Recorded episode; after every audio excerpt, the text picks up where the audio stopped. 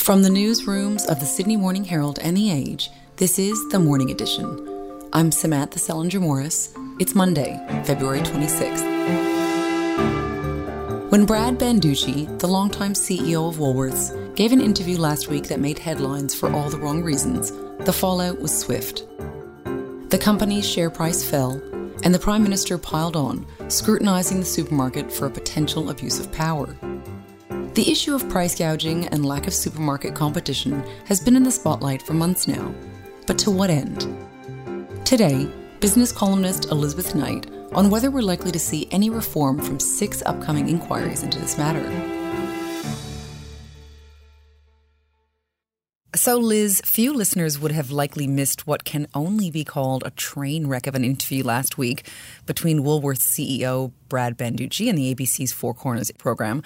But can you remind us just briefly what happened there? And can you tell me about the fallout that resulted? Because there seems to have been a fair bit of it. Yeah, I mean, it was uh, basically a Four Corners program around investigating the abuses of power of the supermarket giants in Australia. That's Coles and Woolworths. And Brad Banducci was, you know, in the hot seat there.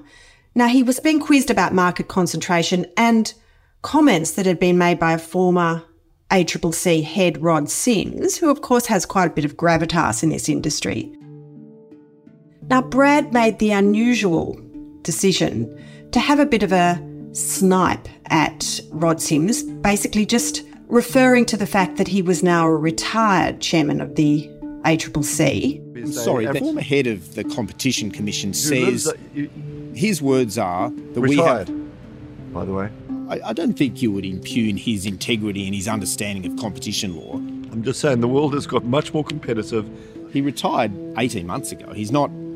Okay, let's. Well, can we take that out? Is that okay? And then, of course, Brad, I think almost immediately realised the error in that little snipe and asked the interviewer that it be cut from the recording. The interviewer said no, and Brad basically got up and stormed out. I mean, he, he is retired, but I, I shouldn't have said that, Angus. Are, are we going to leave it in there if we are? Well, I mean, if, if we're on the record. You said it. I mean, you know, let's let's move on. But yeah, yeah, no, I'm, I'm, i think I'm done, guys. Uh, you know, I, I do this with good intent. You know, I don't do this with bad intent. No. You're walking out, really? No, no, no. Can we just? A few days later, when Woolworths was releasing its half-year result, there was an announcement made that Brad would be retiring from his role as chief executive totally out of the blue. No one was expecting that.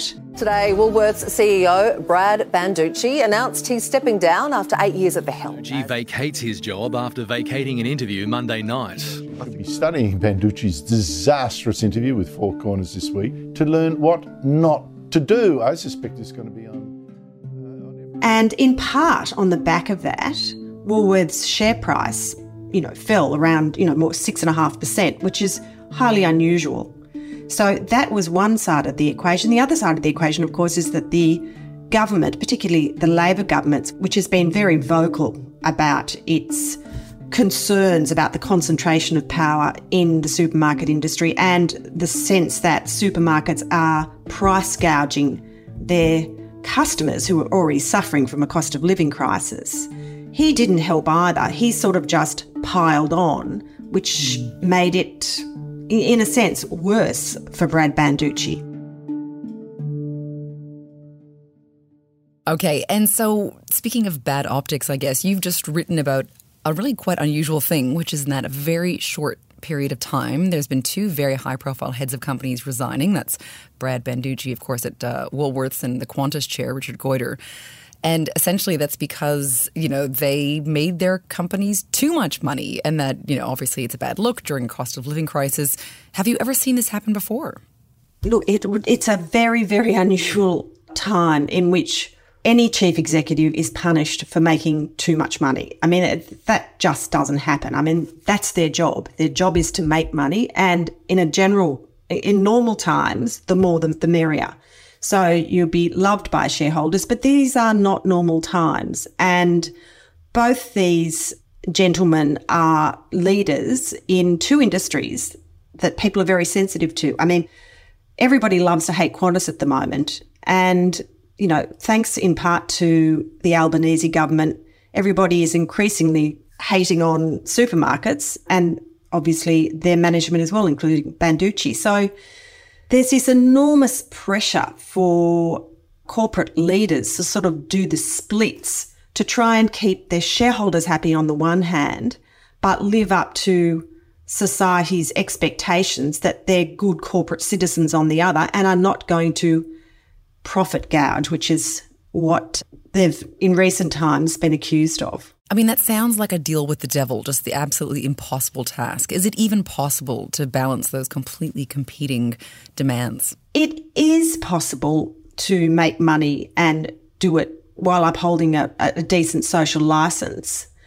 But it is hard to do. There is no doubt that it can be hard to do because one quite often comes to the detriment of the other.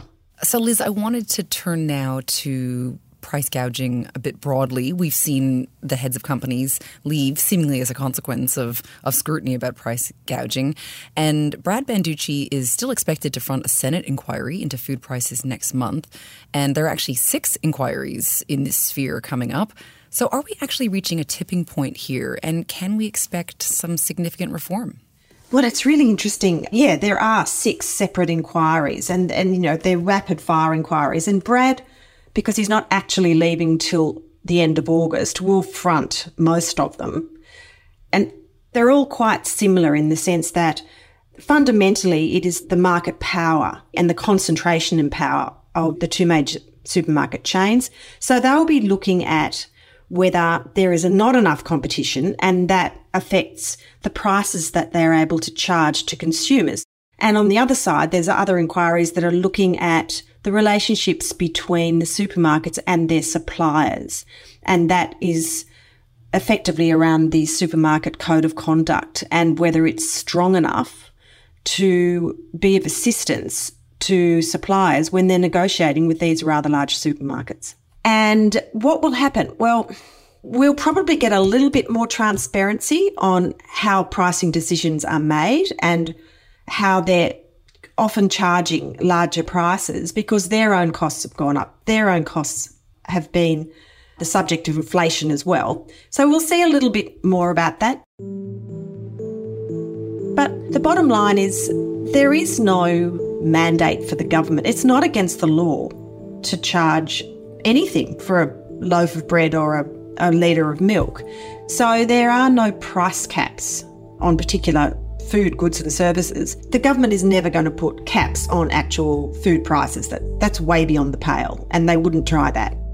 So I don't know exactly what's going to come out of any of these inquiries mm. other than an opportunity to basically, you know, fire grenades at chief executives. And you know, that could be quite effective. Certainly can bring the public on board. We'll be right back.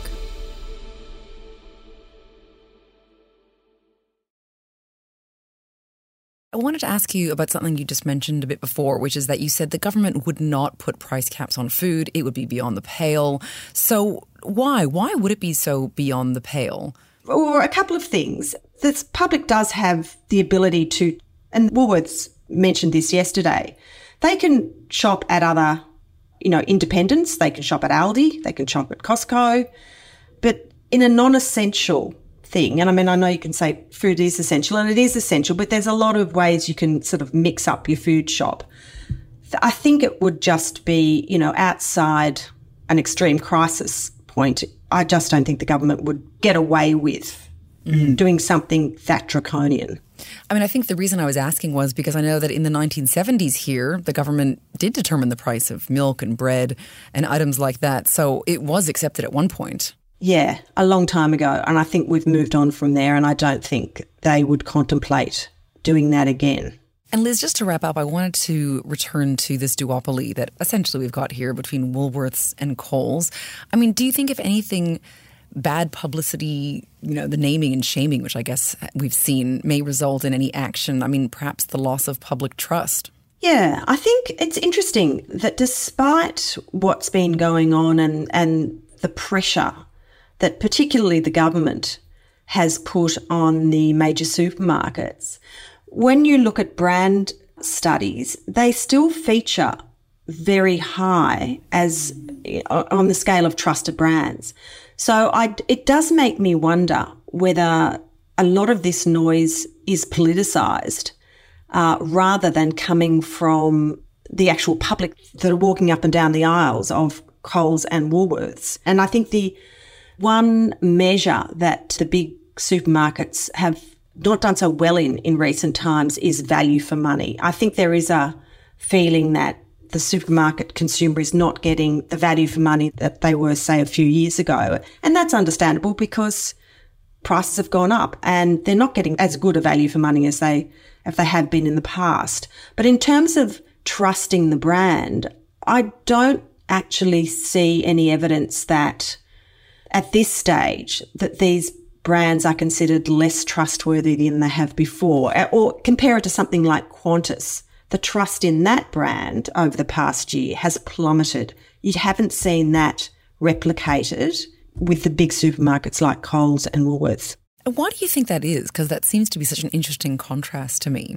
Yeah, I think there's a few things going on there. I think the service levels in Qantas became so diabolical that no one trusted them. The prices went sky high. The same thing with Coles and, and Woolworths to some extent. But the service that Coles and Woolworths gave us wasn't really at issue. In Qantas, we had a service problem. We had a customers, uh, we couldn't get through on the phones. We had planes that were delayed, they were cancelled. All this sort of stuff was going on as well. So every aspect of Qantas's performance was diabolical. Whereas with Coles and Woolworths, you know, the pain point is really just price. And much lower one than, say, a ticket to, uh, you know, United Kingdom or something. Well, d- domestically, particularly, I mean, we have a very strong duopoly in airlines. With Coles and Woolworths, we call it a duopoly, and they do have together, you know, the lion's share of, of market share. But there are alternatives. You can go to, you know, if, if you're really looking for price, you can go to Aldi. You can go to the independents. I don't know if the prices are any better there, probably not, but you can go to Costco if there's one in your area. So there are some alternatives. With the airlines, if you want to fly from A to B, I mean, really, and do it regularly and with good time slots, there only are two airlines to consider. Thank you so much, Liz, for your time. Thanks. Bye bye.